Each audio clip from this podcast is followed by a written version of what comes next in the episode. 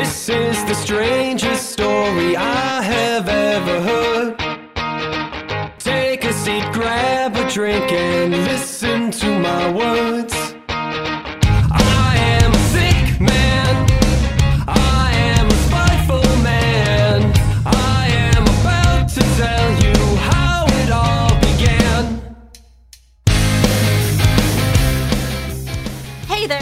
Welcome to First, a podcast where two buds talk trash about how their favorite shows begin. We're the two buds. I'm Alex. And I'm Ethan. I wish you guys could have seen it on camera because he was looking like directly into it, then jumped to Mike. It was good. It's great. Uh, yeah. So, uh, fans of season one will remember there were some episodes we did called self pick episodes. So there's so much TV, and we don't always have the time to commit to it, or it's stuff that we've been meaning to watch and haven't gotten around to it, and there's no better reason to do it than when you have a podcast. Am I right? I'm right. Exactly. This is our first self pick episode, and I picked for myself to watch Riverdale. I had a friend or two suggest it last season when we were doing first. I was like, hey, we already have our stuff plotted out. Not gonna do it. And but when we started season two, I was like, oh hell yeah. Hell yeah, we're gonna watch some fucking Riverdale. Because I have heard a lot, a lot, a lot about this. The sense that it's garbage and that it's great. And like you are either you love it or you hate this show. Great garbage. What did you pick? I picked a show called Stumptown because I've been seeing a lot of good shows coming out of ABC that I especially love, and I think this season was a show called Stumptown. One, because it has Cobie Smulders in it, and I absolutely love me some Cobie Smulders and anything she's doing. And yeah, so, and then it's got the classic style PI vibes that I love. Absolutely. So, hand in hand, it goes really well together. I forgot that Stumptown was a comic. Yeah, So- that's right. I forgot they they referenced that in the opening credits too, and I was like, oh, okay, yeah, I remember stocking it at the shop, and it's one of those names that did like quite register. But when I was looking up information about, you know, TV show times, length, whatever, and I looked up Stumptown, I was like, this is based off a comic. I'm like, well then, of course, we're gonna do a self-pick episode where we both pick episodes or shows based off comics. yeah. Of course, Obviously. in tandem, it works out perfectly. It was meant to be. It was meant to be.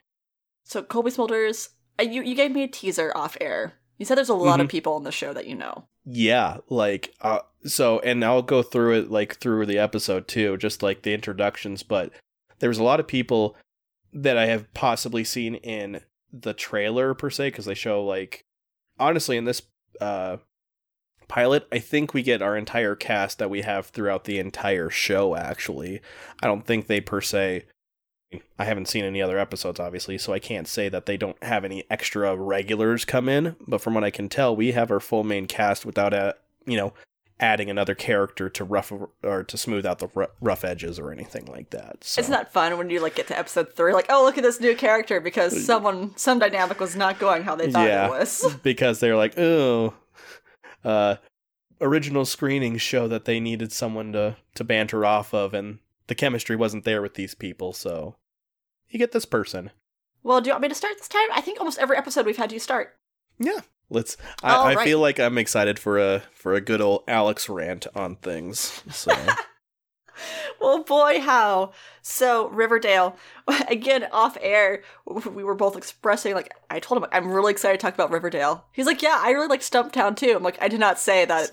or uh, Stump, Stumptown was good. I'm like, I did not say that Riverdale was good. yeah. I Uh, just said I is- watched it. I watched it and I'm excited to talk about it. And I think good, I, I just will go ahead and say I enjoyed this. I still don't say it's good. It's it has uh, similar vibes to when I watched Hemlock Grove. A little bit, this Mm. kind of crime drama situation happening, but not quite as I say not as gritty. This Riverdale is, if you're not aware, is based off the Archie comics because they live in Riverdale.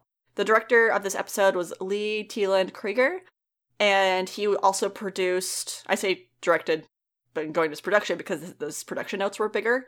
He direct or produced You, and was a part of the team that did the Chilling Adventures of Sabrina. Same Oh, thing with yeah. the writer. The writer is uh, is a Chilling Adventures of Sabrina as well, which isn't a super duper shock at all. Chilling Mhm. Adventures of Sabrina was actually a comic as well, and then Yeah. they did Jughead as as a separate kind of gritty comic as well. So I think that's all underneath the actual Archie Comics publishing as well, too, if I recall correctly. Comics standpoints. So. yeah, it's just that, that these we didn't put in the kids section. they were very adult themed. They have a different vibe to them, and we open up Riverdale with Jughead giving a narration, which I think you'd really like because Jughead gets kind of placed as this noir monologue situation. Okay. Yeah. so all he's right. at least in episode one. I have a feeling it- it's going to continue on with him being the main narrator, but it has this very noir element. He he opens the show and kind of closes the show, mm, okay. and it opens and it's like saying, "Hey, we're a small town." But small towns have secrets, of course, and you're seeing these flashes of, you know, the diner and the high school. And Archie is such an old and iconic comic that people can immediately be like, oh, yeah, this person, this place, this place. And it was nice seeing those elements already right in the door. They're like, yep, here we are. We're in Riverdale. hmm It opens up with a relatively new character to the Archie universe, Cheryl Blossom. Uh, Cheryl Blossom and her twin brother Jason, and they on on July fourth go in a little canoe and decide to go for a boat ride. And they have this moment of like, "Are you sure you're ready for this?" Yes, I am. And they go on a canoe ride, and they're creepy twins, red hair, white clothes, red shoes. And what, of course, happens is that the boat capsizes, and they find Cheryl crying, asking for Jason. Jason can't be found. He's at the bottom of a of a river. People are, of course, trying to search for him, and you get a panel off to the side of a married couple who you later find out to be Betty's parents, who say, "Whatever. If, if he's dead, I hope he suffered. I hope that boy was in a lot of pain when he died." You're like, "Damn, what happened?" So, like within the first few minutes, you know there is a drama. And- hmm I want to say going into this too, I knew it wasn't going to be a haha funny show. I knew when it came out that like the big hype about it was that it was this gritty crime show in its own way, but set in Riverdale. We're teenagers and we're serious. Yeah, and, and but despite all that hype, uh, I don't think it's nearly as gritty as people made it out to be. Like it's definitely not the kids' comic, but I Okay. expected a, Mhm. it's it's not the level of Chilling Adventures for because for me, Chilling Adventures has a whole lot of dark and grit and concepts Yeah. in it. hmm Which I say that as only the pilot episode of what now has five seasons. So I'm sure like that, yeah. I'm sure that there is something that gets, you know, thrown in that makes it darker. But they do cover some interesting topics, but I'll get there. So uh the this would be a big deal or it it is a big deal. It's over the summer and then we find out that Veronica Lodge moves to town. Her parents are separated. There's something happened with the dad and you later find out that the dad is on trial for embezzlement and uh, fraud. So Oh. mom has has has moved them to Riverdale, which is where she grew up, and you have now have Veronica, who is, if you're not familiar with Archie, the rich one, darker hair. Um, I- that's like as much as I can give on a. f- I- She's the more princessy one, rich, entitled kind of thing. At least as far as comics go.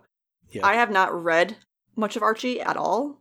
The, I think the only Archie comic I read was when they hit that milestone recently, and it, they did the branch off of like, okay, if he picks Betty, if he picks Veronica, what do those Oh. lives look like? And those were the o- only uh, comics I actually really read. But the reason I mentioned Cheryl Blossom too, and I meant to look up the cover art. There, when when she made an appearance in the comics, they had a gorgeous art, and it might have even been Adam Hughes who did it. But a really really pretty cover that I enjoyed. I'm like, ooh, whoever she is, I like her. And she's a bitch. She is not a good person. She's not a good character in the story. Uh oh. But so we have this kind of narration that okay, so there was this this disappearance, someone died, he's being buried, there's a huge mystery behind it, and Veronica moved to town, and that would be a big deal, but we have this big shadowy mystery over it instead, so it's not as big of a deal as it could be. And then you get a shot of Betty putting her hair in a ponytail. And it's, again, just a very iconic blonde ponytail kind of situation. And she's sitting there in her bra, and there's someone, a guy in her bed behind her, uh, like laying on his stomach. His name is Kevin. He's also a fairly recent character in the Archie universe. He came in 2010. He's the first openly gay character in the Mhm. Archie universe. I remember that. It was big in the comics. Yeah, it was like a huge, huge deal. Again, this is a, Mhm. a kid's comic, and oh my gosh, heaven forbid we have Mhm. someone on the queer spectrum. My goodness. Oh my god. so so the next thing they're kind of bantering back and forth, and Kevin's like, Are, you gonna ask him? Are you gonna ask him out? And she's like, Well, I don't know.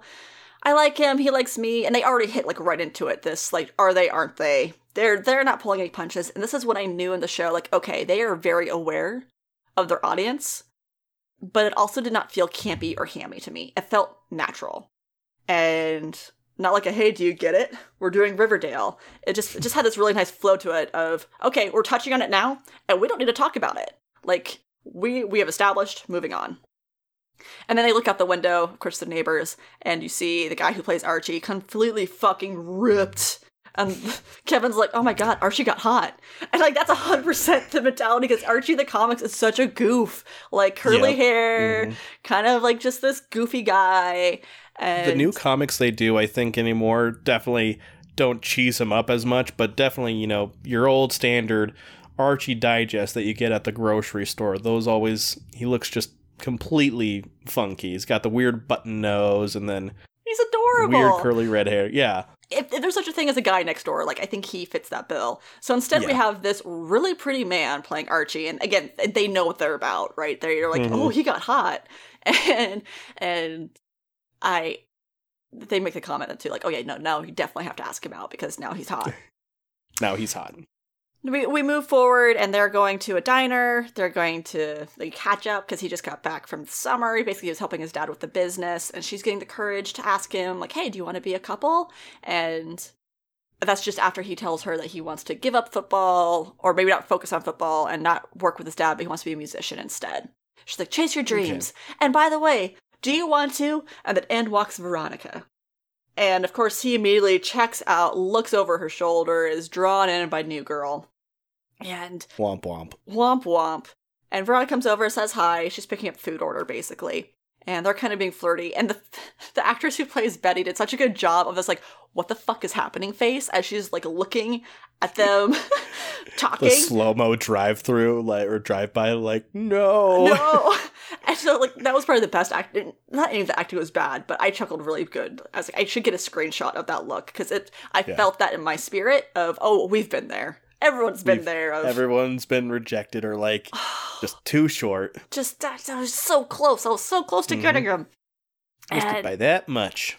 you find out that, oh yeah, by the way, Veronica or Betty's supposed to give Veronica a tour around the school tomorrow. She's her per- peer mentor, and you just see her grit her teeth. And I'm like, great, great. I can't wait to be your Awesome. peer mentor. So excited. And again, for people who don't know Archie or the comics, is that the, I, I feel like it's so iconic, but just in case, there is this frenemy relationship between the two of them. And it's because they both want Archie, and Archie can't fucking pick to save his life. And it's this ongoing tropey thing. And they're both Mhm. represent very different aspects of women, right? Betty Yes. is very much girl next door, very ambitious, school attentive, has goals. Not that Veronica doesn't, but Veronica comes from money and is pretty because she's able to buy a lot of nice things, has certain expectations, but also like what kind of makes her nice or likable is that she does have a heart of gold. Like you don't you you have to have that otherwise she's not likable. She's she's endearing. She's not, you know, a big, you know, jerk or a bitch or anything like that. She Yeah. And and the moments where they get to be friends in the comics are nice. Like I've seen panels and stuff. I'm like they're they're so cute. They're like best Mhm. friends, and it's really they've nice. even they've even joined in anger towards Archie because he Oh, dissed them both and they're like, "Girlfriend, we got to go you know, vindicate." And let me just go ahead and put this out there. All their problems would be solved if they just would become a throuple. Because Yeah. the homoeroticism between Betty and Veronica, anyways, you can see that in the comics too. Like, even though like they probably didn't intend it as homoeroticism, it is fucking there. There is context of like, oh, those two girls, they could they could just say goodbye to Archie and go be a couple themselves. But Yeah. all their problems would be fixed if just the three of them could find a way to make themselves work as a throuple. Yeah. Exactly. Anyways. Um, you get you see Betty getting ready for school. Her mom's got a super hard ass and telling her to like don't mess around with boys, focus on school. It's like what's most important. Oh, by the way, I refilled your Adderall prescription, and uh, you know what happened to your sister Polly. So just be aware. Basically, what we find out at some point in this in this episode, there's a lot to go over. I'm only halfway through my first page, so I'm going to jump around a little bit, so I don't have to go through every detail at the exact right time. Is that Polly was dating Jason Blossom? She was super into him. He wasn't super into her. They had some kind of nasty breakup, and when that happened, the mom ends up saying, You're not my daughter. I don't know you. So there's some kind of drama that happened as, as this episode goes on. You find out Hmm. that Polly had a really bad breakup and is now having a, a mental breakdown of sorts and is living in a group home. She's no longer in Riverdale. Okay. And now Jason Blossom's dead. So now you Uh-oh. now you know why the mom was like, I hope he dies a painful death. And this is like again, it's the first episode. They're trying to make sure that you know it's Riverdale. And what little bit of Archie knowledge and lore that I have, I still get excited about. So at some point, Archie's trying to look for help with his music, and he finds Josie and the Pussycats. And I'm like, Yeah. Josie and the Pussycats, yeah! Fucking yes. I, I watched that that movie as a kid, right? It was an awful, horrible movie, but I still watched it. I love those. Like those were might have been some of the Archie comics I did read for a hot minute. Were the Josie and the Pussycat doll or not Pussycat dolls? Nope, not that. Josie and the Pussycats. Um, Different band. And they're super ambitious too. And he's like trying to talk to them for help, and they think he's trying to get them to play his songs, and he's just trying to like reach Mm. out to people to get coaching, basically. Right.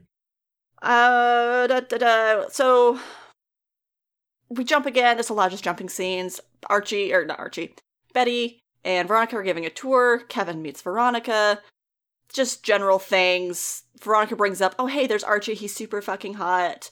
Are you guys dating? And Betty's like, no, we're not. But then Kevin does the good friend thing. And I feel like this should be said more often in case of like real life. Yes, they're not dating. However, they're endgame. So just laying it out there of they're not dating right now, but she does have a super big crush on him. So don't mess with that new girl. Super cool moment. Mm-hmm. Uh, and they're talking about going to the semi-formal that it might be canceled because of Jason Blossom's death that happened in July. We'll find out at the assembly.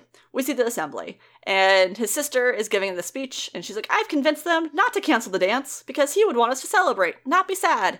Yay! Cheryl Hurrah! Blossom has these low-key sociopathic traits that are super fun to watch. Again, she's a bad guy. She she is definitely painted as a not a good person in the show and the comics too.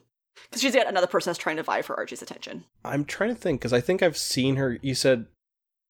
I'm I'm gonna look this up now because I have to Yeah. vindicate myself here real quick too. Vindication. But um, Let's see if I can find the art too. I think I know the actress because what's her name? So it's Cheryl Blossom. hmm Do I know her from something else? I want to say, was she in? Okay, she looks very similar to another girl that was in Teen Wolf. Oh, She looks like one of those characters, and I was like, oh, she she knows how to play like a, a bitchy or mean character really well, but not her. Different actress. Carry on. Okay. Anyway, so we're at this, we're, we're, we're at the school, we're doing this this presentation thing. So after the announcement's made, the crowd's going crazy. Archie looks over to this, the teacher line, and a young female teacher looks up at him. We have another cutaway scene. You see him lifting up his shirt in the middle of summer, wiping away his sweaty face. There's this freaking teacher, cute as can be, and her bug with a slushy and her heart sunglasses looking down at him. And she's like, Do you need a ride? And I'm like, do they fuck? Oh, Oh, yeah, no. next scene they totally oh, fucked. Oh no. Totally Oh fucked. man. Title card. Of course. That's the that's card. when we got our title card that we're watching Riverdale. Wow. All this happened before then. so, uh, this ends up kind of becoming a recurring theme. Uh, this is Miss Grundy. She is the music teacher, and they had this relationship, and it, it Oh, was not a one time thing. Even the music teacher. right? Yeah. It, it went all summer. Why does he want to be in music now? Well, and Does want So football. football. Well, and at least in the episode one, it's him like trying to come to terms, like you know, this. I, I get it. I get that we can't be a thing, but I really need to learn music. I want to learn music. You're the only person around here I can really learn it from. Rely on. Yeah. And uh, then there's like this moment of like, you know, I just I need to talk to somebody. I need to talk to somebody about what happened this summer. And you think, oh, about the relationship. Yeah, you would want to talk about that. And then he continues on. We heard a gunshot. We saw what happened. And you're like, oh, oh shit! So it turns out that they mm. were out in the forest making hanky panky when the when the siblings went down into the boat into the river. So they heard the gunshot, Uh-oh. but they can't tell anyone because of the super creepy relationship that they're in. And the teacher clearly regrets it. Clearly. Yep. Like, we can't talk about this. I don't want to be alone with you. I don't want to be. uh, Office hours have to be at designated office hours. Like, lots of regret on her end. Doesn't make it better. Doesn't fix it because she still made that decision. She's the Nope. adult. going back to that big speech I had at the beginning, you're the adult, you're the one with Mhm. the power. Yep. Shame on you. Right. We also have see a lunchtime with Veronica, Betty, Kevin, Archie. They're all kind of talking, talking shop, blah blah blah blah blah. Nothing too big of a deal there happening uh, until Cheryl Blossom comes over and she recommends that Veronica tries out for the cheerleading team. And she's like, "Yeah, sure, sounds great." Cheryl pieces out. Veronica looks over at Betty. It's like, "Oh yeah, do you want to do this with me?" She's like, "Ooh, I can't. Last uh, last time I did, she said I couldn't join because I was too fat." And like the direct insult ends up being, "You're like season five Betty Draper." I'm like, "Damn!" they they have some really, uh, for me, entertaining pop culture references that. Again, you have to just kind of be aware of shit, not just Yeah. meme uh, humor, but like Mhm. be invested in other media to appreciate. Yeah. And uh but Veronica's like, no, I'll teach you some moves. It's gonna be great. I used to be a cheerleader in New York. It's fine. Let's do this. Buddy buddy already happening. Yeah, and and that was like the thing I kind of expected was maybe her to be a bit more bitchy in the beginning. I like them kind of learn to be friends. But no, like almost immediately out of the gate, it's all about supporting. Supporting each other. This girl's been really nice to me. I'm gonna be nice to her. You go to this cheerleading practice, and they are it's a cheerleading rehearsal thing. It's not great. Like you could tell it's physically not great. And you see Cheryl Blossom being a bitch. And she's trying to push she's like, I need fire in my cheerleaders. So, hey, Betty, have you told Veronica about your sister and my brother? No. And that's when you get like a lot of those details that I explained earlier. Mm. And she's trying to push her, trying to push her, and you see Betty like clench her hands so tight that her nails cut into her palms. And then by the end of it, she's like, I'm really sorry to hear about your brother. And it's just it's very Betty, you know, not wanting conflict, keeps her shit together. Veronica fucking unleashes, destroys Cheryl, and then the next thing you know, they're both gonna be on the cheerleading team. Archie, here's a real big important part though, before I just breeze on by this really uh, gifable moment, and this is when I almost first watched it to begin with. So Cheryl asks for a fi- like wants more fire, and Veronica's like, "Oh, you haven't seen the finishing Mhm. act yet." And then she turns to Betty, is like, "Trust me," and then they fucking kiss, like just a full on smackaroonie. And I was sitting there like, "Oh shit, that's right. This got a little gay like right right away, real quick. real quick." Oh, it's a CW show. Oh yeah, but then also it's CW, so it's more queer baity than anything else. It's fine. Yeah. because Yeah. then immediately Cheryl's like being faux lesbians, so 1994. That's not going to work here, and that's when Veronica kind of lays in. But um, yeah, I just remember I remember seeing that GIF on Tumblr all over the place when the show first came out. So Archie gets invited to the varsity team. He recently told his dad, I don't really want to work with a lot this year because I want to focus on football. He tells the coach that he really wants to work and help his dad, so he doesn't want to do football. Meanwhile, all he wants to do is play music because he's a teenage boy and that's where his interests are. You find out why Veronica's being so nice to Betty is because after all this crazy stuff that's happening with her dad, there's a lot of trolling happening, a lot of insults, and she just realized she wasn't living her best life, so she really wants to try to be a better person. So but he's being Aw. nice to her, so she's just trying. She's trying really hard, and it's coming fairly easy to her. But she she realizes she doesn't have to be queen bitch anymore. And they see Archie on the field because, of course, they're in their cheerleading costumes. And Veronica's like, "Okay, here we go. You're gonna ask him to the dance now." And Betty's like, "Uh, no, I'm not." Gets shoved in over, and she's like, "She wants to ask you something." Yeah, do you want to come to the dance with both of us? Which again, like the, just it's it's subtle but not subtle. I don't know how, like what what to pin that as as the like the building the thruple but not thruple mechanic of them that Yeah. they don't do anything Mhm. without the other person and I think that's just the earnest like this is the triangle that it's been Mhm. and that's always how it is. Is they're always there together. They don't really get free time away from each other. yeah and like it's kind of self-inflicted and again i think that's something that a lot of people can uh maybe relate to if you are romantically experienced is the idea of like oh yeah no um let's go ahead and be a th- like do a three person thing even though you don't really want that third person there and then you see that spark happen between the other person. person's like oh no no no i've made a horrible mistake Yeah. let's cut this out let's let's cancel. and this is the first time that Veronica calls him Archiekins, which again, stuff that I know about. Um, or I keep calling Archie, Archie, Oh, Archie, yeah. whatever Archie.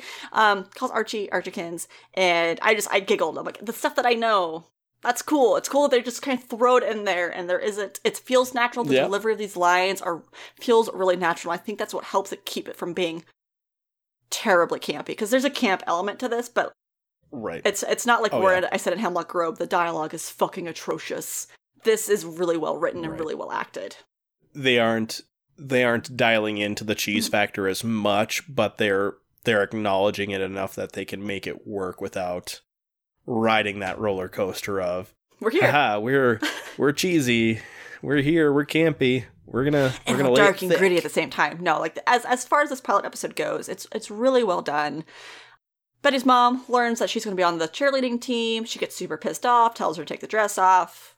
Betty's like, "No, I'm doing this for myself. I do everything for you. I do everything to be perfect. I'm doing this one thing for me." Kind of has this like really emboldened moment, which is going to carry her through to the dance because then you see the scene where Archie, Veronica, and Betty are like all in a line together, and they are going to the dance and Veronica immediately peels off and it's like, okay, go dance, go do your thing, go do again as a good wingman, right? Go go do the thing. Mhm. Go do the Of course, thing. Josie, Pussycats are playing, and there's this really weird speech from Cheryl saying, "I'm so glad we could all be here today. Uh, I'm really lucky that the uh, Josie and her girls are here. They're going to play a cover of the song that my parents lay claim they listened to when they conceived us." At a semi-formal high school dance, and I just Ethan's like looking around wildly, like, yeah, Yeah. it's Yeah. Just like, hey, we're gonna get a boning song going, guys. We're gonna do it like our parents it's did. so weird. I oh, and, like in her speech too at the assembly, she's like, "I know he was my soulmate." So like they're kind of pulling that weird incesty twin thing down that I'm not quite sure how I feel about. Mm. Uh, I don't need another Jaime Lannister thing going on. Or and twins from Bioshock. had- like we, we have options. we already we, we we already have eight seasons and two other video games of that shit. We're we're good. Oh, goodness. Um, I, I guess I skipped over my notes before this. Before this dance, he, Archie had a really good scene with his dad where he get caught lying. Dad was basically like, you know, I don't care what you fucking do, just don't lie to me. I didn't realize we're at a point where you can't talk to me. And again, a place I feel I I, at least I have a visceral memory of both of them with both my parents where that happened, where I felt like the need I couldn't talk to them and seeing how Yeah. heartbroken and bummed out they were by that. It's just a, it's a point when you realize your kid's actually an adult that has their own lives. Individual yeah, thought. and that, you, that yeah. they're worried about what you think and what did you do to make them f- worry about Mhm. that. And I think in some cases, I don't think parents really do anything. I think at some point, as individuals, we just want to have our own secrets, and that's also Mhm. when you learn that secrets can hurt people sometimes. It's a whole developmental thing that I'm sure could be delved into.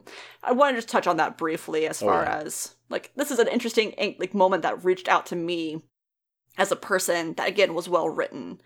Um, yeah. oh goodness, so we do this fucking dance, and then uh, you find out that Kevin was propositioned by Moose in the bathroom, and this was a big deal for uh, f- of reasons. Moose usually at comics always has his girlfriend Midge, always, no matter what, has Midge. There's no Mhm. Midge in Riverdale. At least season one, episode Ooh. one, no Midge, and therefore, because comics, he's not a gay character. But now we have Moose being portrayed as a gay character, or at least a, we'll say a queer character because we don't know exactly where he falls on the spectrum, right? Mhm. Uh, and Right. 'cause- Mhm. just because you like guys doesn't mean you can't like girls too. Hey, and Hey. let's wave our flags. But um, so that's like that was a big inciting moment, and I was trying to find out like is Moose gay in the comics, and I ended up realizing that it was Kevin who I was thinking of that came out as gay as in the comics. Yeah. Well, and I think in the newer comics they're doing, I think there has been parts where they have like, I think had Moose, like it I, remember something with like Moose in the headline, yeah, or something like that, or, Um, or other. And I feel like the Moose Yeah. Reggie homoeroticism kind of matches the Betty Veronica eroticism. And, and, and Mm. that, like, it's there. You could probably see subtext, but it's also not explicit. It was probably never meant to be explicit. Yeah. And we also, in this dance scene, we have Betty have the courage to ask him to, to do this, to, to be a couple. And he's like, ooh, uh, ooh. And, like, doesn't actually give her an answer. Super uncomfortable. Oof. Cut to Cheryl Yeah. Blossom, arms crossed, being all bitchy, looking at her friends. Make sure that they that those lovebirds come to my party. Everyone goes to her after party after the dance, and she announces we're doing seven minutes in heaven. So seven minutes in heaven, uh, shock is when two people go in a closet and they make out. But it's, it's timed and people are waiting outside Mhm. the door. It's a super weird. It's just a weird concept. Like we're gonna put you on a backstage and just expect you're doing what you're doing, and hopefully you're Mhm, done by the mhm. time we open the door. Uh, and so, sh although it's like a weird version of this too, because Cheryl's like, okay, I pick Archie to go first, and now we're gonna spin the bottles. Like that's not how it fucking works. Just uh, she's trying to set the stage, right? She's trying to bully, and this it ends Yeah. up on Mhm. Veronica, not Betty, even though they're sitting right next to each other. And so Betty immediately starts getting teary eyed because, of course, she just got rejected by this guy. Now her best, soon to be best friend, this person that she's been really connecting with, who she also knows has a huge crush on Archie, Mhm. gets to go in the closet with him. They go in the closet, Yeah. and they're both being pretty respectful, awkward, arms crossed, and they kind of start playing 20 questions instead. So you find out that um, Veronica, being a good friend, kind of, is like, yeah, do you like Betty? Are you are you guys friends? Oh yeah, we're friends. Are you more than friends? Well, she's my best friend. Archie, you dumbass. And he is like, are you asking? Are, are you asking for you dum dum. her or for you? And she's like, "Mm, for her, of course, naturally. Uh, and he asks if she has a boyfriend. She's like, I don't. And then knowing that he's not into her, she's like, okay, let's kiss. Like, because in theory, in theory, it's still not the greatest friend In movie you could do. But it could have been No. worse. It could have been that he was into her and she still continued, right? Which is kind of what the comic does, right? Yeah, Where- and just was like- Yeah. Just like, oh, she's not into you. Actually, I was just trying to let you off easy, so you can make out with me. You know, And- and- stuff like that. Veronica has this moment of, oh, we shouldn't do this. And he's like, we shouldn't. And then they make out because, of course, they do. So, seven minutes are up. They get out of the closet and, uh, or the door opens. They're making out, whatever. Betty's already gone. Pieced out. She spiraled as soon as it happened, left, ran away. And Oh. they, of course, run out. And Archie's like, we have to find her. And she's like, the last thing she wants right now is for both of us to find her. She ends up going home. Archie's the one that goes to try to find her. They end up going to the shop, and that's where you see Jughead. This is the first time you actually see Jughead. I was gonna say, Jughead, but what the best about one. Jughead? I am still super bummed. They were selling the Riverdale Jughead beanie that he wears, and I never bought it. And I, God, I wish I had. Mhm. I, it's a, it was a real good beanie. It was a good way of doing the paper crown that like modernized it a little bit. Yeah, yeah. I think I, I think it's pretty cool. I've seen it, and I'm like, yeah, that's that's a cool look, especially with a leather jacket. Yeah, yeah. It's it's Yeah.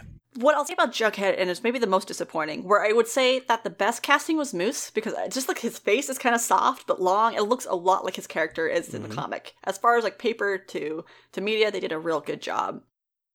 Nice. Um, as far as voice lines go, Jughead is weird. I, mean, I, I know he's weird. This is edgy, angry kid, and not the kind of lackadaisical, carefree character that Jughead is in the comics. Right. And Got to be more super edgy. Oh yeah, like he's just like he's like the edgy person in the group. He's the edgy friend. Oh man, he's the edge lord. A, a bit, yeah. And and so it's it's pretty empty at the at the diner. Archie goes up to talk to him, ask if he's seen Betty. He hasn't. But hey, you know what? It would be the best thing you could do is go talk to her because that would would have gone a long way with me. So you know, friend drama had happened there at some point that they're no Mhm. longer friends, and it's like a really weird, tense scene between the two of them where Archie's not really comfortable talking to him. He's clearly pissed off still. Goes back to her house. That's where he ends up finding her. She walks out the front door and she's like, "Did you do you even like me? Do you love me? Like what is what is this?" And he's like, "I do like you, but like I wince because I fucking hate this. I'm not good enough for you. I can never be good enough for you. I can't be what you want." And it's like that's a that's that sucks because also that's for her to decide. Like Yeah. It's for you for her to discover or decide. Yeah. yeah, Like- like, for me, if someone says, uh, "I'm not good enough for you," and it's, it's just right there, it's your own insecurities, but more importantly, it's your own insecurities about their success Yeah. and how you feel compared to them. mm-hmm. And of course, these are kids in high school, so I shouldn't be judging this too much. Oh, oh way, way beginning of this when we were like, haha, teenagers. But he's like, I'm a sophomore. I'm like, no, you're fucking not. There's no way. Like senior, I could have been like, yeah, sure, Yeah, sure. Going into s- J- July of senior year or something like that. yeah, freshman. Uh, it, it is the first day of sophomore year, and I'm like, no, none of you, none of you. The only one None that of you are 15, 16, borderline. No way. no way. They should have just made this like a college fucking era. But Yeah, but you wouldn't have that high school drama that you always have. listen, if they could do it season two or three of fucking Buffy the Vampire Slayer, it's fine. That's fair. the Riley storyline I'm still not over. Um so yeah, so so he breaks her heart, obviously, and then you hear the narrator uh, and you find out that Jughead, by the way, the reason he's the narrator is that he's writing his book. He's busy writing his book. He's writing his book about the Blossom case of of, of the summer and like how that's changing the town and how that affects his friend groups and everything. So that's where you get like that noir feels because he's trying to write a crime book. And um, he has this line of the two hearts were broken, but the night was far from over. And it cuts back to Moose and Kevin, and they're down by the river. And has this again kind of funny, kind of wince-worthy conversation of, okay, just so you know, I'm not gay. He's like, yeah, sure, okay, sure, whatever. All right. Kevin's just like into it, right? He's, he's like taking off his shirt. He's like, yeah, sure, man, you're not gay. So what kind of not gay stuff do you want to do? And he's like, everything but kissing. And Kevin's like, I love closeted cases. All right, we're gonna start with skinny dipping then. Like, clearly, again, small town. I think there has to be some kind of ownership acceptance on, on the behalf of this Yeah. character of, yeah, I got it. You're not gay, sure, mm-hmm. but let's do this. And like, is pretty emotionally detached from this, and is just excited about the physical.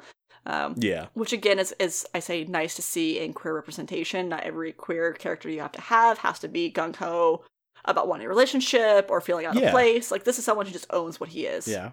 This isn't a fill the color situation or something like that. you yeah, know? yeah. Uh, and so they're getting ready to jump into the river, and they find Jason's body. So that was July. This is August, September, sometime. Of course, the Oh, body's that's not. got to be an. It's not bloated. Why would it be bloated? It's CW TV. Why would. It's not accurate. and it has most of his skin. It's fine. He's been floating in the river Oh. for two months. Um, but as the camera pans, you see his feet are up on the shore and it moves up his body, and lo and behold, there's a bullet between his eyes, or a bullet wound. So they're like, "Oh my god, he's been shot." So that it ends with them pulling out the body in the daylight, and by Monday they are doing the autopsy on Jason. By Tuesday afternoon, they're arresting somebody, and that's like where the episode Oh. cuts. Oh. So I talked for almost a fucking hour about this episode, um, which, and, and more importantly, like it's different than when you and I watch episodes, right? Because right. we, we already kind of have a context. I wanted you to have more of an idea of what this episode flow was like. Yeah. Yeah. Um, do you have questions before I continue on? I don't know. I mean, I will say that uh, my one of my old roommates, Chris, actually like binged watch because he was unemployed for a while, so he didn't have anything to do but watch TV, and he binge watched like two or three seasons of Riverdale, and I walked in on him watching a couple episodes, and I think it's probably obviously later on in the show or even seasons but there was definitely like a hot tub episode and like it's the most campy awkward thing because they're like trying to take a break because there's been like apparently this mob boss shit but it's God. just like the the the riverdale couples just trying to hang out and have a fun party away from parents mm-hmm. and stuff but there's a butler bodyguard that's like in the distance and no one's supposed to know except archie blah blah blah and it's i was just like oh perfect this is such good like ridiculous you know crime high school drama and i was like i see the appeal i mean it's already a couple seasons in but i see the appeal I I'm excited to watch more. I'll, I'll say that. I have Mhm. the second Chilling Adventures comes out, I binge it. Like, and and Yeah. I have to say, I really hated season three of Chilling Adventures. It was not a good season. It was not well written. i don't think i've seen like maybe five scenes of sabrina and i haven't actually gone and watched any of it and i need to I really liked season But- one. Uh, season two's not bad, but you can tell they started to lose their slip. And then by season, I say Mhm. seasons, they do theirs in parts, right? So it's it's. i just i just can't wait for the riverdale and sabrina crossover That's- that we I thought was gonna happen. We need that. I really thought the I- way that they talked about Riverdale and season three of Chilling. I'm like, oh shit, are they actually Mhm. gonna go to Riverdale? That'd be really Mhm. cool. that'd be cool they need to introduce richie rich Ah. and then and then get the triple crossover. We get the crossover that introduces the third character for the third uh, show spinoff, just like how the the Arrowverse does it. Give me that. the thing is, if they do I want my- Richie Rich as a gritty reboot, it's just gonna be Batman. No, he has wackier inventions and stuff like that. he's going to be some part of some sort of CEO espionage where the company we get further into the embezzlement between the families, between the lodges and the riches. You heard it here first. Yep, that's the prediction. This is show's been out for fi- three or four seasons or whatnot. Definitely going to happen. I, uh, I, it was, it was really enjoyable, and I think what I enjoyed most was for a pilot episode. Again, the dialogue was just really good. That it Good. was, it wasn't wince-worthy. The acting was genuine. I think what you said earlier too, like there was a, just a genuine sense of knowing what this is, and the world there could be cheese. The actors did a good job, and then probably the director did a really good job of instructing them how to act and how to deliver these lines, and not with like a wink nod. It just it, it felt I won't say wholesome because it's a crime show, and that's also something to mm-hmm. say too. I love crime, so I'm gonna fucking watch the show because it's a mm-hmm. crime show. Fuck yeah, Fuck crime. yeah, crime. I'm a crying baby. That's me. crime. And Mm-hmm. I, I, my friend that recommended it, I, I sent them a text and I was like, "Hey, hey, I'm I'm finally watching this," and they're like, "That's great." Um, I stopped watching after season three because it just goes off the rails. I'm like, I have no doubt whatsoever that the show gets goes from enjoyable to super shitty and trashy, like in a snap. Yeah. So I can imagine, and then it's gonna have you know, uh, you know, the Charlie Day conspiracy posts behind it, and it just like, well, you got to remember this from episode one that comes back, and it's a really loose plot thread that they decided to continue two seasons later because they needed to bring something to fill in the fill in the plot. I, I, I, I'm excited to see where it drops and where I stop because I, I have a feeling I'll grow pretty hard on it and then be like, all right, I'm done. Like, yeah, just kind of like eject halfway through or something Yeah. like that. I thought it was interesting that they're exploring a parent, not parent, fuck, a teacher student relationship, or what that would have looked like, and that again, there's a teacher with remorse, and that also the student isn't super committed to it necessarily. Um, Right, isn't obsessed or infatuated with the teacher and everything. he isn't disengaged. I won't say that. There's like this lingering thing of like whenever he's really trying to hang out with Betty and Base, trying to do this thing.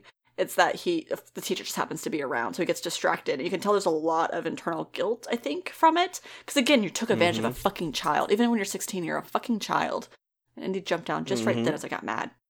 But there are so many emotions that come with that. Because also, a child is not ready for that kind of breakup, for that kind of talk. Like, it's just, there's a lot of emotions. And you can tell that he's It's already fucking him up with Betty. He's like, I don't Yeah. deserve you because I I'm damaged goods. exactly, exactly. Like, Yeah. it's I'm, I'm curious to see what they do with that i know at some point because i was looking up stuff about moose and kevin that moose is a sexual predator by like episode three so it sounds like they deal with a lot Oh. of sexual violence in some area of the spectrum hmm um, I've seen, and I mean, this also goes into it too. I've seen like there's scenes where Betty's like dressed head to toe in like, you know, corsets and leather and stuff like that. And I'm like, are they saying she's got like some sort of like Dom situation going on? And then there's a person with cameras, and I'm like, I don't know what's going on here, and I don't want to dive into it too much.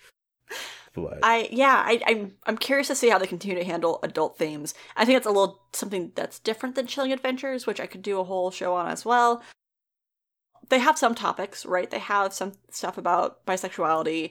They have a character that transitions, which is really, I don't know, it's cool to see in a show. I'm Mhm. always really Yeah. engaged when that happens.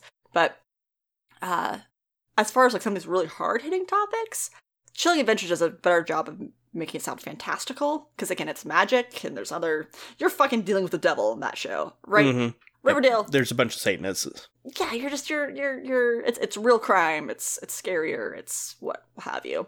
So yeah, I I liked it, and I know when I say like it was good, I liked it, but it's not good. It's a CW show, and I feel like as putting that label on anything, you immediately know the quality, and it's I would say it's the one of the better CW shows I've seen, I think it's one of their headliners for the most part anymore, and compared to their su- non superhero shows. yeah i i also have to say i've been watching a lot of doom patrol so i just it, it was a i had to stop myself from doom patrol so i could watch riverdale and Yeah.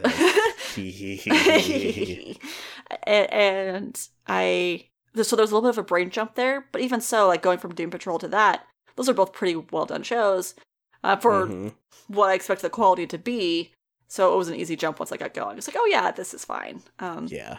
Yeah. I, I, I wouldn't go far to say it's mindless because again, they have some really good references in there that you have to be listening to Mhm. catch and have some kind of wherewithal to understand, which I hope maintains. But you know, that's also a level of writing that's really exhausting to write. Yeah. So hmm Making something's relevant without dating itself too much, or you know, something that's not going to be relevant in another three or four years. Yeah. So I, I even at this point, I'd say I'd recommend it to you, even though I haven't finished. I, I think it us talking about season one, if if we get there by the end of the show, I Mhm. think would be great. Uh, I think if anything for the noir element, I think you'd Yeah. appreciate. Yeah, absolutely. Well, cool. Um, it's definitely your turn. so I Oh, guess- Oh, yeah. I was gonna I was gonna ask you. So, I mean, we still have to give ratings, I'd say, but um, so out of um, Chocolate milkshakes. out of yeah, I was gonna say out of Pop's milkshakes, uh, where do you where do you land out of uh out of nine milkshakes? Oh, nine milkshakes. mm-hmm. Seven with a cherry on top. Ooh, there you go. There you go. Any whipped cream with it? Of course, always whipped cream. I thought that was. Always whipped cream. That- I mean, some people are sadists and get the cherry with just the milkshake, no whipped cream in between. There's no buffer, you know. You're lying. I've seen it. You're lying. I've seen it. You're a liar. I've seen it. Shrug. Those are the same people that pour their milk before their cereal. Same people. Without a doubt. And keep Pop Tarts in their fridge. Oh, God. there are people that do that? we talked about it in the House of Cards episode, and uh, how there's a bunch of sociopathic characters, but like I knew for sure there was one. I think I missed that one, or I forgot. Because Something I just repressed. yeah, because the the door opens and they're trying to symbolize that um that she doesn't have a lot of food, and so all they have is like a beer, a bottle of beer, and a box of Pop Tarts in the like God. very back of the fridge. God, right. Yeah. But tell me about Okay. Stumptown. I've talked enough. Okay. So, yes, Stumptown. Yeah. Title episode. Forget it, Dex. It's Stumptown.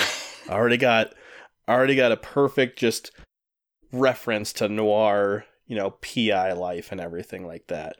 Uh but I'll leave I'll start with the quick synopsis for the pilot pilot episodes is uh it follows Dex Parios, a strong, assertive, and unapologetically sharp-witted army veteran working as a PI in Portland, Oregon. Okay. So, already on the East Coast, and I will tell you this: I have West Coast. I think I haven't enjoyed like an opening scene as much as I did this one. Mhm. One because there's Neil Diamond playing in it. So Okay. this is the this is the opening scene before we even get anything about the show or anything before any title cards. We get two guys seem just like normal people, maybe a little rough looking, but they're driving along the streets and they have a couple of cups of I'm assuming coffee or something and they're being like the legitimate like Portlandian nerds like guessing the point of origin in this coffee like mm, say, you know they're being the wine connoisseurs of coffee. So they're like mm, I, I can taste some caramel. And it's like yeah yeah it's got some earthy undertones with some rosy. I'm gonna guess it's you know uh, ethiopian and the guy's like no it's kenyan yeah Ah! Fucking nerds. so it's just I'm just like, oh, I hate these people already. it's coffee. It tastes like coffee. Coffee. And at this point in time, all of a sudden you hear this muffled this muffling and this screaming from the back of the car, but no one's in the back seat, obviously. And so they're like, "Oh, looks like someone's getting a little antsy." And I'm like, "Oh, okay. So these people have definitely kidnapped someone at this point in time." And they uh then they hit like a railroad uh track or something and then all of a sudden in this vehicle the cassette tape jumps and like the cassette tape starts playing all of a sudden Mhm. and they're like and so they're just two guys and Neil Diamond starting to play just you know uh Sweet Caroline of course and so they're just sitting there in silence until the driver starts kind of like quietly humming the lyrics and everything and then they start singing along and then they're like getting to the crescendo of the chorus line and all of a sudden in the back you see a hose starting to stick out of the seats and then they hit it and all of a sudden smoke goes everywhere they're getting fogged out, and so they're rolling down the windows. At this point in time, you see Cobie Smulders' character just getting out of the back seat, and then she starts like beating the piss out of these guys while they're driving. They're trying to fight back. She's biting hands, and she's got one guy like strangled with a seatbelt and then dislodging the, you know, recliner seat so he's stuck all the way to the dash. And she they're obviously still on the Mhm. road in a high traffic area. And so he's just swerving on the street and then she looks out into DL's car and so the guy like veers and then they go off this ramp near a bridge and that's where we get the title credit. and then we get right after that 3 days prior. Nice. Oh, it's so good. That's Yep. so good. Best oh, trope. so perfect. Best trope just like, "Oh, how did we get into this situation?" Record Yep. scratch. Yep. And so so we get our first actual scene with Cobie Smulders' character, whose name is Dex Parios. She is at a casino or bar of some sort, and then she's approached by this gentleman and is the guy's trying to hit on her and stuff like that. And we get a sense for who she is real quickly because uh he's kind of trying to brag himself about, you know, being out of the army and everything like that. And she's kind of like feigning interest and just like, oh, cool. Except, you know, those dog tags are actually not standard issue. And actually, I just saw your ID too. So your names don't actually match. And it looks like the way you talked about how being dropped off here, you're actually in here for the night. So blah, blah, blah. So you're like, so are you just looking for a place to stay or, you know, crash for the night and then leave? Or what's the situation? And he kind of like gets his ego wounded. So he kind of walks off. So we immediately know she's very sharp witted and at the same time is very deductive reasoning and can piece a lot of things Mhm. together. And you can already tell by the way she's talking about the dog tags, she has some military experience. Uh then she's like, "Well, cool. I'm going to go uh gamble." And so she's in a casino, she's gambling. She's winning high, but then she goes for one more bet to cover uh bills and electricity apparently and she rolls she rolls a 8 instead of a 7 and so she loses it all and then uh the proctor facilitator approaches her and says that the boss needs to speak with her.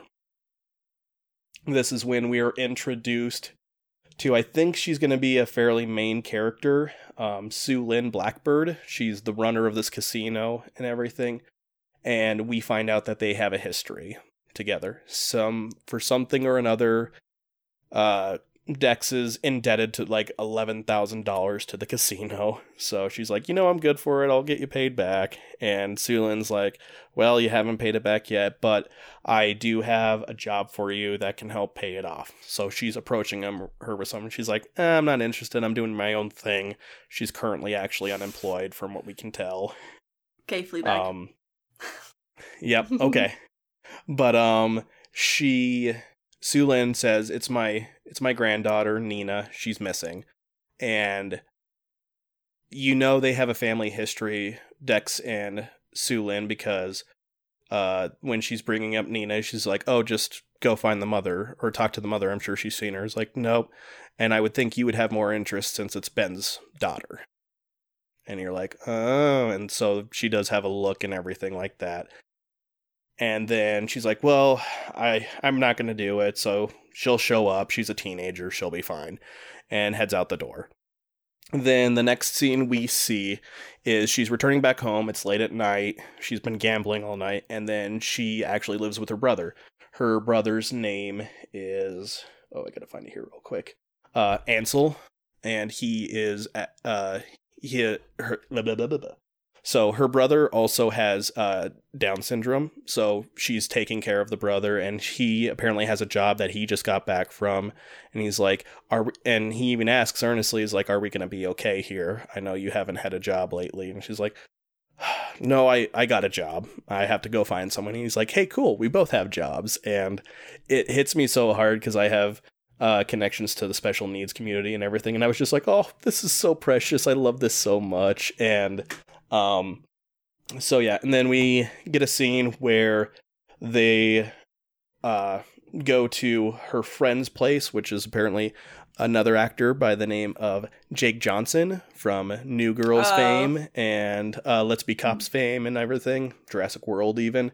Really like that actor, but he's apparently Dex's best friend. He's opening up a bar and everything, and he's like, "You sure you don't want a job here?" He's like, and Dex is saying, "No, I've already got a job. Plus, I only come here for the free booze as it is. I don't want to work."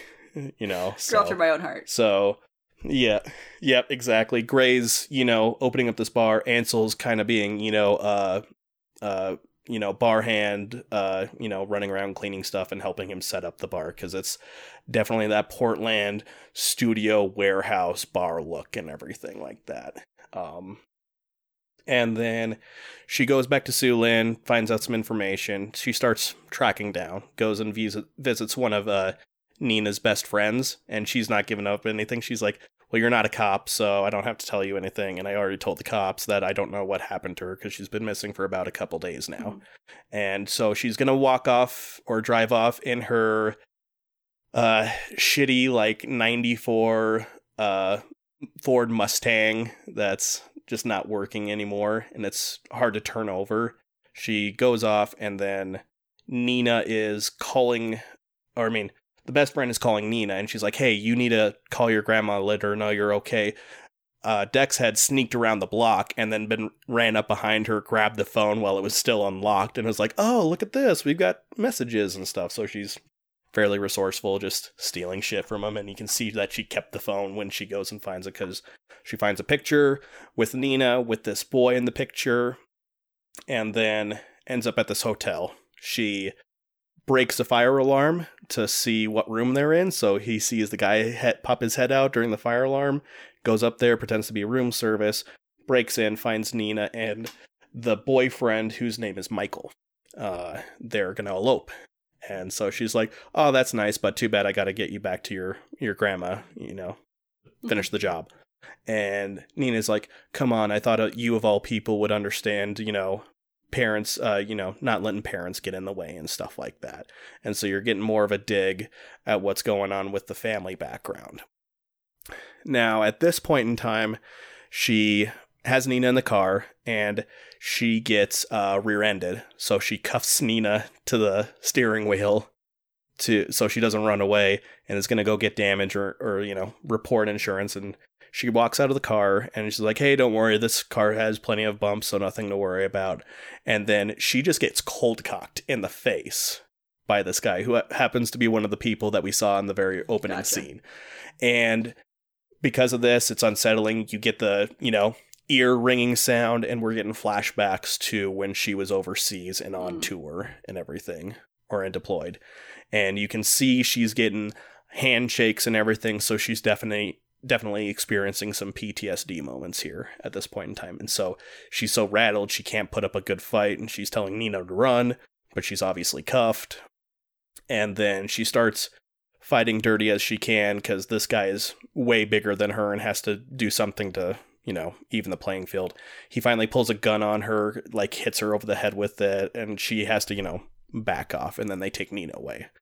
And so that ends. So second act is uh heading back to Sue Lynn and like, hey, she got taken. I found her with a boyfriend and she's like, well, I'm still going to go find her. You have any ideas who would want to take her because we find out, you know, Sue Lynn being the owner of a casino and everything, they definitely have some kind of criminal underground nature. So she uh kind of runs things and she had a rival who was trying to scoot in on the territory and his name was what was his name baxter hall she's like Good name. yeah I like that. baxter a hall good name. yeah and but that's all she says like ah we had some dealings with baxter hall but that's about it and i don't think it's any of your business and she's like okay fine at this point in time she had also been approached by the cops because this is a kidnapping now and this is where we're introduced to two uh, police officers because she gets taken down to file a report she doesn't want to but unfortunately the officer uh, arrests her because of her unpaid parking tickets because she keeps on taking them off so they have a reason to bring her in this is when we're introduced to Michael Ealy's character, whose name is Miles Hoffman, which she keeps on calling him Kaufman as a slight.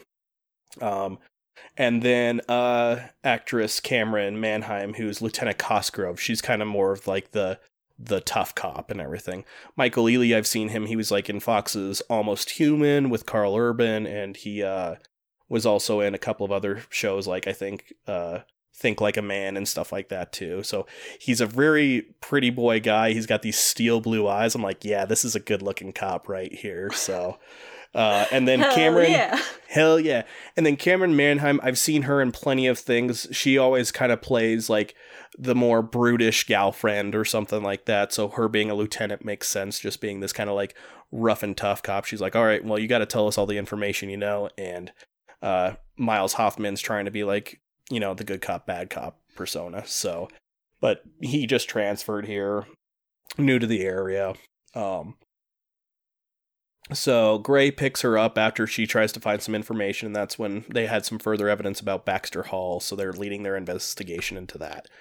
Uh, Grey lets her out, and he's kind of does a standoff thing. He's like, "Hey, I'm the best friend. I, I take care of her. Sorry for her causing you trouble, officer, and stuff like that." So he's just busting her chops and everything.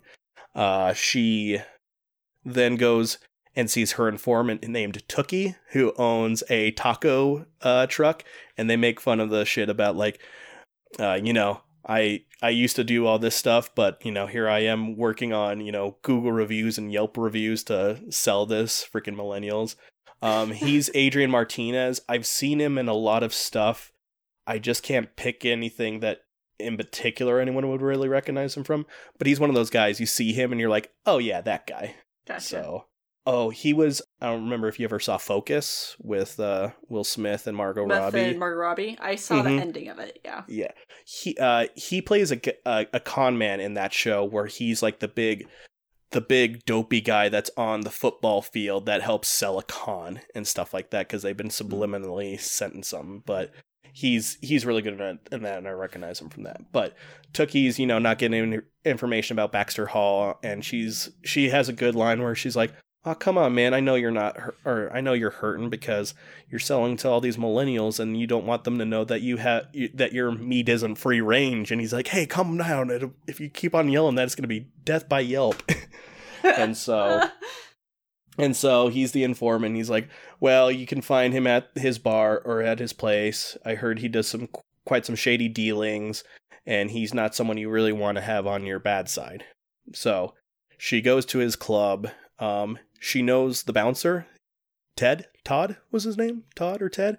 It's like, hey, you work here? Yeah, yeah. It's like, oh, you never called. It's like, oh, well, I didn't think what we had was really, uh, per se, something you wanted to pursue. So, uh, can you just let me in, Todd? It's Ted. oh, okay. So, yes. sorry. Uh, I'll see you around. So, I don't know if this character is going to be important in the rest of the show or if that was just a thing to show. Uh, she has some flings here and there and blah blah blah. Then we get inside the bar and then she's approaching Baxter Hall, even saying, "Hey, do you uh do you have the girl?" And he's like, "That depends. Do you have the money?" Because there was a ransom note that said they needed two million dollars, and she's like, "That was part. That was only information to the uh, police officers that were part of the investigation." Dex just walked into this is like, "Yep, I have it stowed away. I just need to make sure that the girl's fine." And he's like, "Yeah, cool." And he's like, "You're not with the cops, are you?" She's like, "What? No." And he's like, "She's like, cool. Well, I just gotta check for a wire, you know, just standard things." And she just says, "Good thing I'm wearing my second breast bra." And he's like, "Ha, that's funny. Hey guys, did you hear the joke?" And this guy is such a dope. I can't see him being like a kingpin or anything or like a mob boss. Mhm. He's got like the dopey you know portlandian like weird clothes and you know the the tattoo oh, sleeves. He's got the weird tattoo sleeves and everything like that. Just looks like he should be kind of like there to party rather than owning or operating some sort of crim- criminal club or something like that. And so he's like all right well let's come and i'll show you the girl. Good choice of words by the way. And he goes out to the alley and there is this i don't remember what it is but it's like a very nice like Camaro car, you know, cherry red, like 1964, like just muscle car. Mhm. And so she's like, Yep, can I inspect that? So dead lead there. And so she's like, Oh no, I'm in the middle of a car dealing. This is not what I signed up for. so she goes to inspect it. all of a sudden the other buyer is coming out of the alley or coming into the alleyway and she's like can i check it out? See how that baby purrs? And so she's you know and then hands the car and so she takes off with the car and they're in the baxter hall's like no don't shoot the car and he's like he you know doesn't explicitly say it but he's like did that fucking just happen? Like what just happened? Because he's like he's been made a fool of and i'm sure that's going to be something that pursues further in the show that he's been wronged. Mhm. and so she drops it off at like a hotel or something like that valley and she's just like keep the keys or like keep it. And she meets up with sue ellen or sue lynn again. And sue lynn has this very poignant thing where she's like i heard that uh baxter dallas had an uh, interesting car thievery that was someone that matched your description. She's like yeah well you know. And she's like i'm sorry i couldn't find I, i'm gonna give you the money back that i owe you.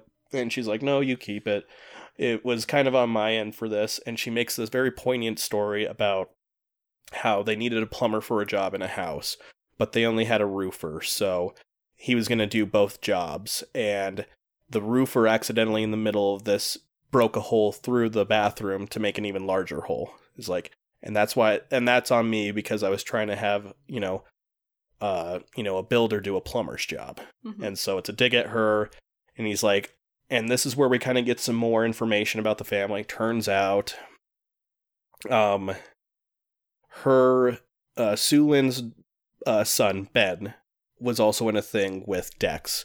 They were both deployed and from the flashbacks we kind of got with the ptsd there was an ied that exploded. Something happened there. But he apparently was already married at the time so she at this point is resigned to you know not finishing the case. And sue lynn even says uh, she got back we paid it and it's all covered. She showed up here and they dropped her off at the end of the lot of the street. And she's like well okay i'm sorry can i see her? And she says no she's very tired and i don't want you you know inciting things to be with michael or whatnot because he's not looked michael apparently is not part of the tribe so he's very looked down on about not you know, being there in the family. So it's very approving. That's why they were going to elope. And then she le- starts leaving. Her tape deck in her car starts playing music, and it's a terrible song because it's like, uh, I don't remember the song, but it's I think we're alone now, and so Oh. it's, and so it's a very sad song to be playing for how poppy it is because she's all alone. She's having these rough thoughts about Ben dying, and she's having the shakes and she's trying to call up everyone so she's i think trying to call all her previous conquests just to see who's up at this late at night and then she gets an answer from someone and she shows up at dreamy at detective mcdreamy's uh apartment Good. and, and and and they bone Yay, they fuck. yeah, they fuck. And and he's chill with it. Like, sure enough, he's like, "You want a drink?" And she's like, "No, I got to be going." He's like, at two o'clock in the morning. He's like, "Oh, is that where the time went?" And so they have this little hot and cold game of where her boot is. He's like, "Warmer, warmer, ooh, hot," and it, and so she's getting dressed. She's getting ready to leave, and the detective has his whole display of like files on the wall and everything, and you know he's trying to investigate.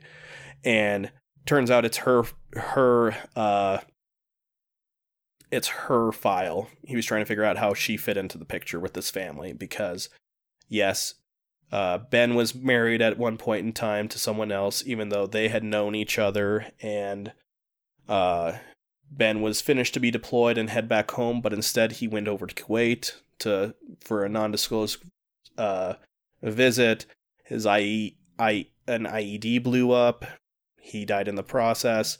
In his belongings, there was uh, eighty-four dollars in bills, and then there was a engagement ring. So he was going to come there to propose to her, even though the family had already separated against his whole family's wishes. So, and this was about twelve years ago.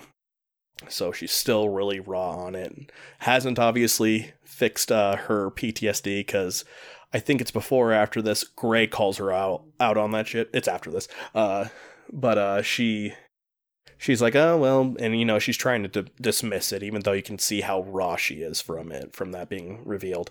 And then he's like, well, I guess it doesn't matter anymore because obviously Nina was found, and she was found in the in the middle of the casino floor. And this is where things aren't adding up for Dex because she's like, wait a minute, Sue Lynn told me that she uh, was at the end of the street when they found her, and she told you guys that you know, she was found in the middle of a casino.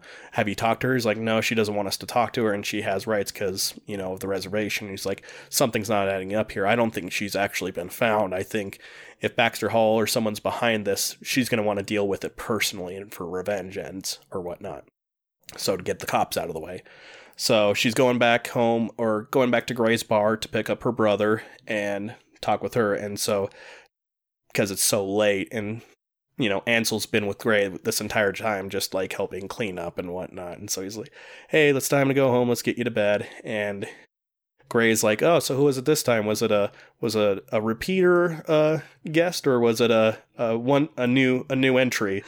And and she's like, ah, you don't need to worry about that. Is like, well, I mean, maybe if you figured out what was going on with your PTSD bullshit or something like that, you know, you it's like, hey, that's not what this is. It's like, no, I think it is. I think I know like one of your episodes when you're shaking like that and blah blah blah. So, Grey's a friend that's calling her out on on her bullshit and everything is like, you need to get some serious help because this this is a reoccurring thing and you have people that care about you and that you need to take care of yourself too. So giving giving her the hard words that she needs to hear. So then the next morning she goes back uh wanting to get some more information obviously too, but she finds the ring, the wedding ring in her drawer.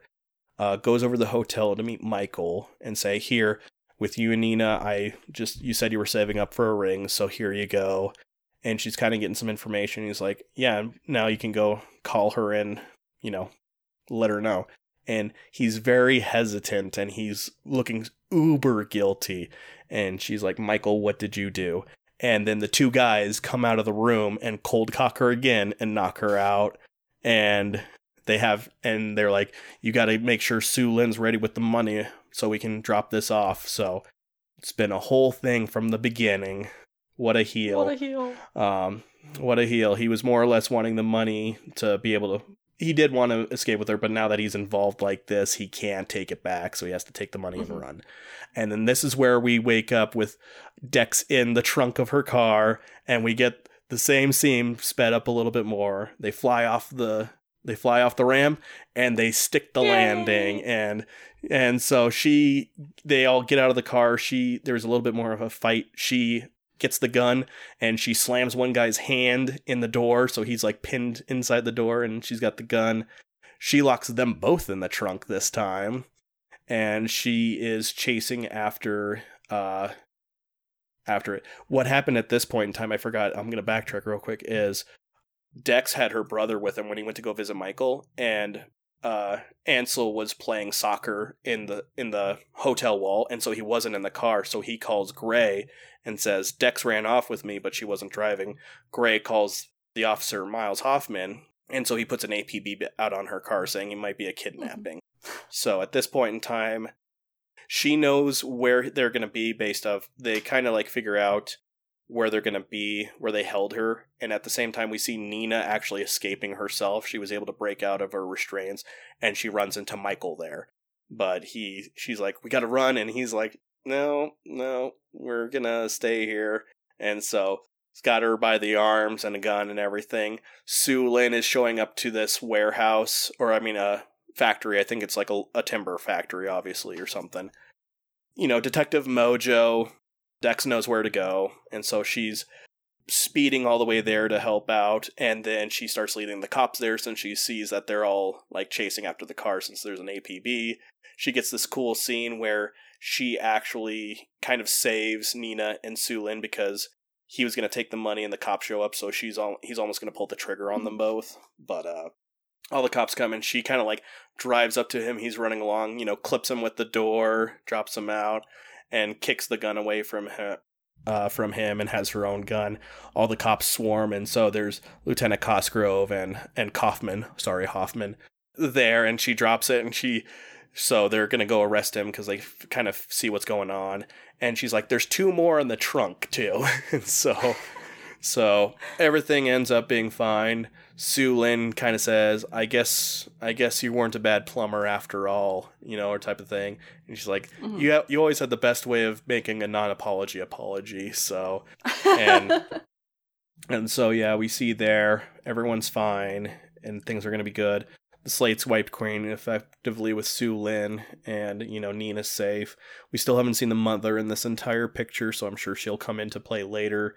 But um, then she goes to Grey's opening at the bar. It's grand opening. Everyone's celebrating, and she's like, "Yeah," and he's he's like, "Here's your free beer for you," and everything. So it's all great. And he and she, you know, gives him a sincere like, "Thank you. I appreciate everything you've done for Ansel, and you know, for do for helping my brother, and for you know, calling me out on my."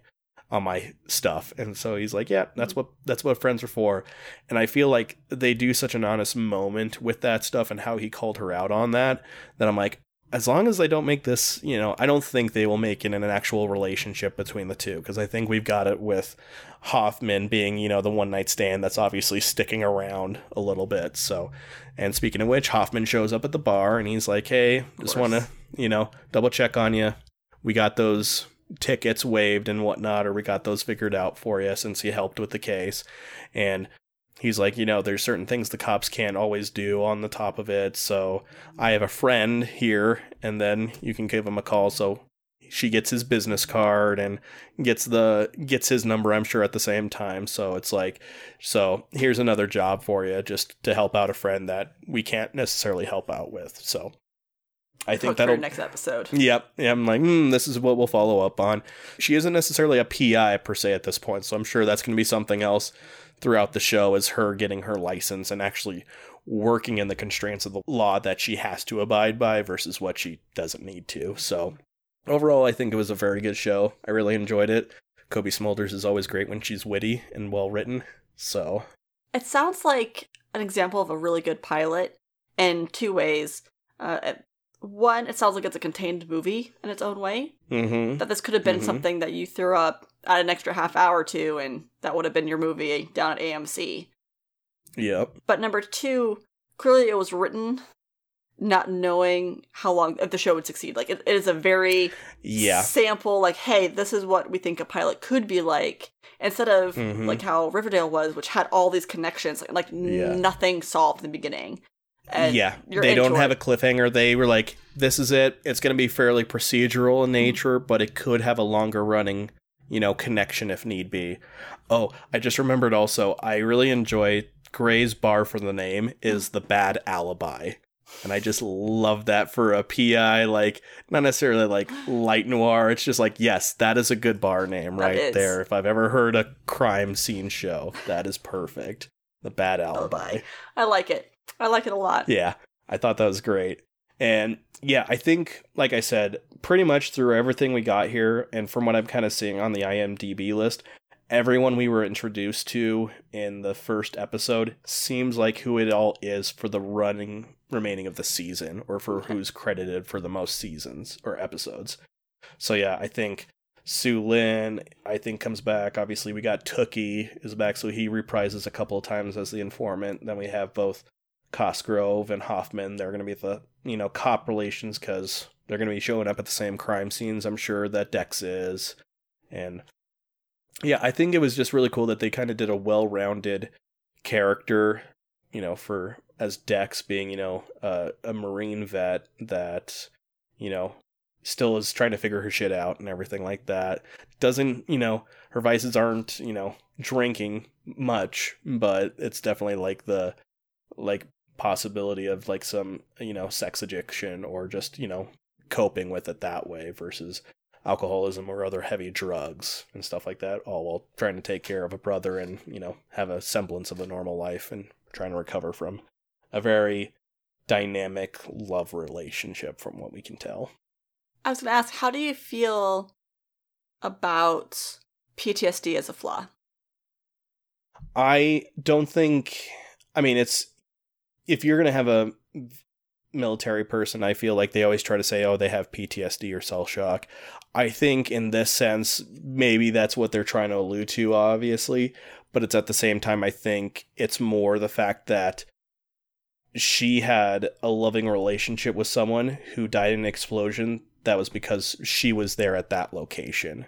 She has a lot of per se, I think more survivor's guilt than anything from that. So I'm not a psychologist in the sense or do as much studying as you do. and you obviously have like the military background as well too. So I always like to see that. And I as a as a plot or as a vice or a flaw, I mean, I feel like there's some realism in the sense that she's not like you know, snapping necks because of she's in a violent situation or anything. She's just like trying to find some sort of escapism, even just for a few minutes when she's feeling lonely. Mm-hmm. So I feel like in that sense, I I think they kind of do it right in that sense. I have no ground to stand on, but I think it's a, a solid tool used in this for that part. I think. Yeah, no, I, I, I know you know my background. I guess I was curious too, just in your perspective of not having those elements and mm-hmm. how we've alluded to in several episodes like we just view shows differently which is of course because we're different people and if if yeah. um me being critical of everything always and forever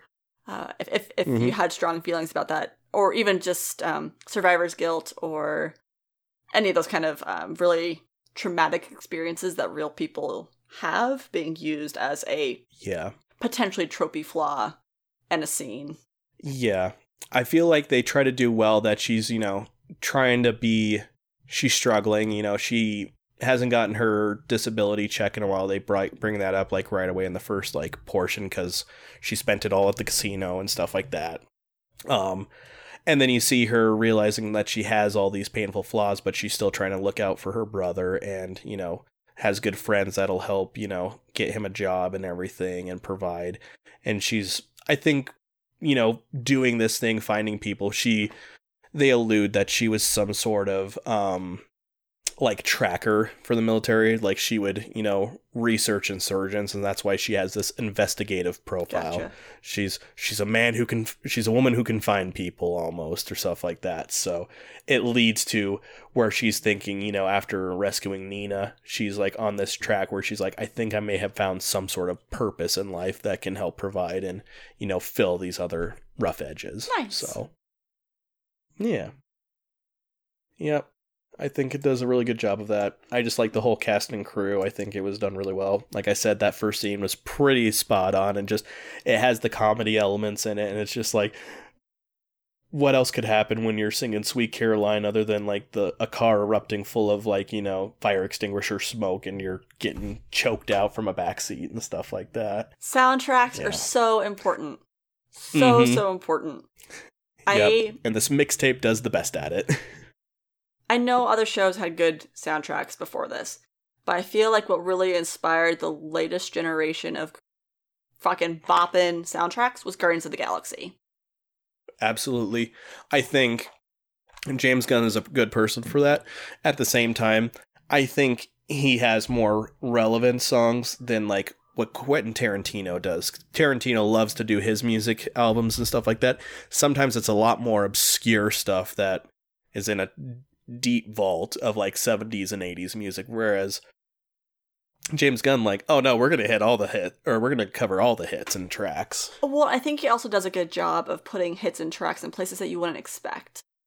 Mm-hmm. And I think that's some mm-hmm. of the genius of it is making you hear a song that you've heard a thousand times in a different light. And yep not all, not every song like what Cherry Bomb is still fucking being played at a very key montagey point, but mm-hmm. um, I just and then at follow up being Westworld, particularly season one, when they started doing piano covers of in, instrumental versions of of cover songs, and they're yeah. not the first person, get, but they just they just managed to no, yeah, get it real good. Just do it right. Roman, uh, what is that uh, composer's name? Uh, Rowan Dajani or something like that, I think, and then um I think the other guy's named Steven Baum. He does the Blue Monday instrumental cover for the Wonder Woman mm-hmm. cover. I've been listening to that like crazy lately. So I, I think a show, yeah. movie, regardless, if you have a freaking great soundtrack, that can carry you. It may not get you the Oscar, mm-hmm. but it can mm-hmm. carry you to a great success. And yeah, it, it may not be something it, that people miss, but when it's there, shoot, uh, shoot, mm-hmm. mm-hmm. shoot. makes makes good playlists for everyone, like songs to kick ass to and shit like that. Yeah. Well, Yeah, I, I think it was really good. I really enjoyed it. so then let's see, what number do I want to use? Out of 20 engagement rings. Hmm. 20 engagement rings. Um like I said, I think since it's so self-containing as a pilot that it could, you know, be dropped or not or done as a TV special, I I feel like I got to give it some pretty high Mhm. praise. I couldn't critically think of anything that stood out that was terribly bad. Uh it's definitely like the Portland area and stuff like that, so it has a weird kind of, you know, grunge pine look to it. Um I'd I'd say maybe 17 or 18. Really? Yeah. Yeah. said you rated high. I was expecting a 20 out of 20. Well, I, I will never per se give anything full, maybe percentages. I, I'd have it or something like that. But I think Mhm. for what it does, it does really good. Because obviously, it's it's some sort of procedural show, so it's going to be flavor of the week each week. So that Mhm. always kind of gets a little bit of a dock if it can't have its own cohesive storyline. But we'll see where it goes. So I think all the actors involved were pretty solid. I feel like maybe a few lines were maybe hit or miss or a little clunky. But yeah, I Mhm. think I think it did real good.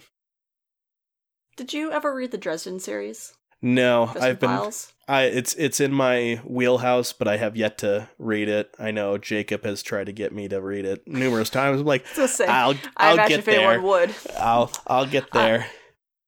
It just it reminds me a lot of the first book, not necessarily the context of similar story, the way that like the first book of Dresden's written is this like it you almost feel like it wasn't meant to be a series. Hmm. It was pretty self-contained, one book. If he had never written all 12 whatever number there is now, that that one book would have been great.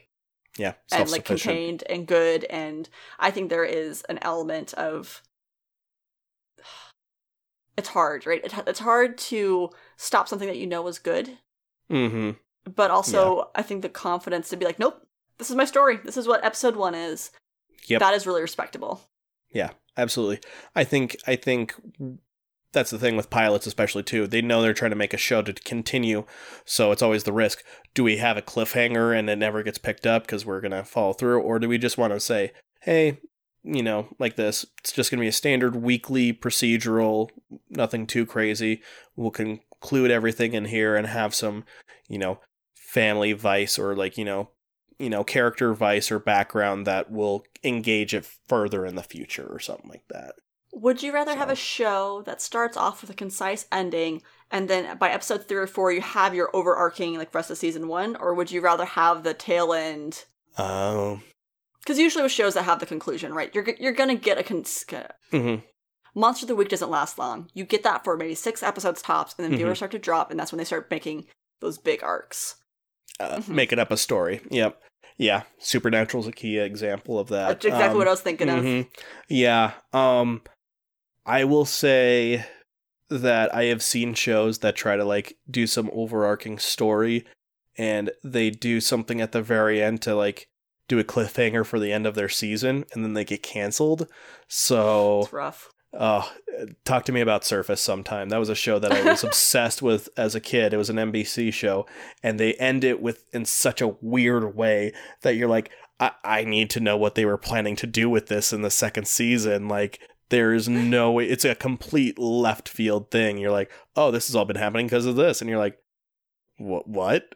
That wasn't even a consideration. You you you've laid the groundwork that these they've been here forever. These are not genetically made. What are you talking about? So yeah, there's a lot of things to deal with that. But um seasons like this, I from what I can tell, I mean it's this show just came out, you know, in September of 2019. Oh, so, it's, still relatively new. yeah, so it's still I think rolling. They've either just concluded or it's going to be concluded. Uh it has one season. Um I'm looking here. Let's see here. Season 10, 11, 12, 13, 14. ABC's been getting pretty smart too about keeping sh- like shorter seasons kind of for the most part. Looks like they're actually it looks But like 26 episodes in a season is pretty rare anymore, unless it's like a really well established show. Mhm. Most people will stick to like to 20. Yeah, 13 to 14 or max 20 even. And it looks like right now they still have to Uh, they still have one more episode out too. Title's called All Hands on Decks. I like it. Um, I'm guessing there Uh, must all be puns like that. yeah, it looks like it. Yeah, the Dex Files, All Quiet on Nice. the Dextern Front, At All Costs, the Conrad Costas Chronicles, Till Dex Do Us Part. Yeah, Gotcha. all pretty, all pretty punny. Um, but yeah, it looks like that one's coming out in a few days, and that's the 18th episode. So it's still an ongoing series. So by the time we maybe get wrapped up with this, it might be done, and I can say I'm ready for it, or if it'll be approved, we'll find out. I feel like this is kind of like, uh, from what I looks like, it looks like it's a solid contender for them to keep on as a regular airing Nice. show for the next few years. I think for sure, based Oh, off good. of this. Yeah, because I, like I said, I'm pretty sure it's done through ABC. So, yeah, I think it's a good show that they can they can run with for a while. Yeah. I'm so glad we liked both of our shows this week. Yeah, yeah. Well, some for different opinions. I mean, I don't. I wouldn't necessarily say this is like a, a per se trashy show in nature or, or like hokey, but hmm but yeah, I think it doesn't try to. oh, excuse me. Doesn't try to be too serious, and they you know have a good leading actress. They have a good supporting cast. Um, yeah, it looks like everyone, like I said, is. And I just like that there's also some um special needs representation in this too. I don't think I harped on it enough obviously, but I love it because this actor, he's he's pretty charming and and kind and smart. He's got a he, he his whole thing is he wants to play for uh like the Portland's uh, professional soccer team. So that's the deal that uh Dex makes. So it's like well, if you're going to be part of this, I need you to, you know, clean up after yourself, make sure you're brushing your teeth and we're getting you ready for bed. And you can kind of tell he's definitely looking out for Dex as much as she's looking out for him too. And I was just like like as soon as they had the scene where he was in the car with them and that uh he got out of the car, I was like, "Oh no, something's going to happen. They're going to like they're really angling that Ansel's like gonna have some. I was like, "Oh, don't you dare! Don't, Don't you you dare! it." He's such a he's such a sweet cinnamon roll. Don't you dare do anything." he his his ball gets stuck under a car, and he he gets up and he sees that Dex's car's taken off, and I'm like, "Oh, he got left behind." But he he was the uh he was the person that informed what was happening. So good deal there. So I think it was a good overall pilot. Nice. Yeah, Well, I mean, again, they can't all be stinkers, and you seem to really enjoy it, at least the description of it. And yeah. I, I hope you keep watching it. I can't wait to hear what like it ends up I being think so. like. I think so. Yeah, Well, then I think that's it. I think we're done. yeah. I think we covered everything. So, hey, hey, folks, hey, everybody. Let's see if you like the sound of our voices. We also have a Discord, so if you're like, boy, those kids are cool, then we sure are. Come hang out with all the other cool kids who like us as well, and you know, tell us how wrong we are, even though we know we're right, always and forever. You can mm-hmm. find me on Twitter at Roll for Alex. You can find me at e eTayshaw on anywhere that matters. Psst. This is the insert that John adds when I forget to credit our theme song properly. Our theme is Astronaut by the Spinwires from their Nights Out EP. All right, well then, All right. let's get out of here. Let's go watch some TV. Yeah. Yeah. Animal Crossing. Go. Go. All right, bye. Bye bye now. Bye. Bye bye. Bye bye. Bye bye.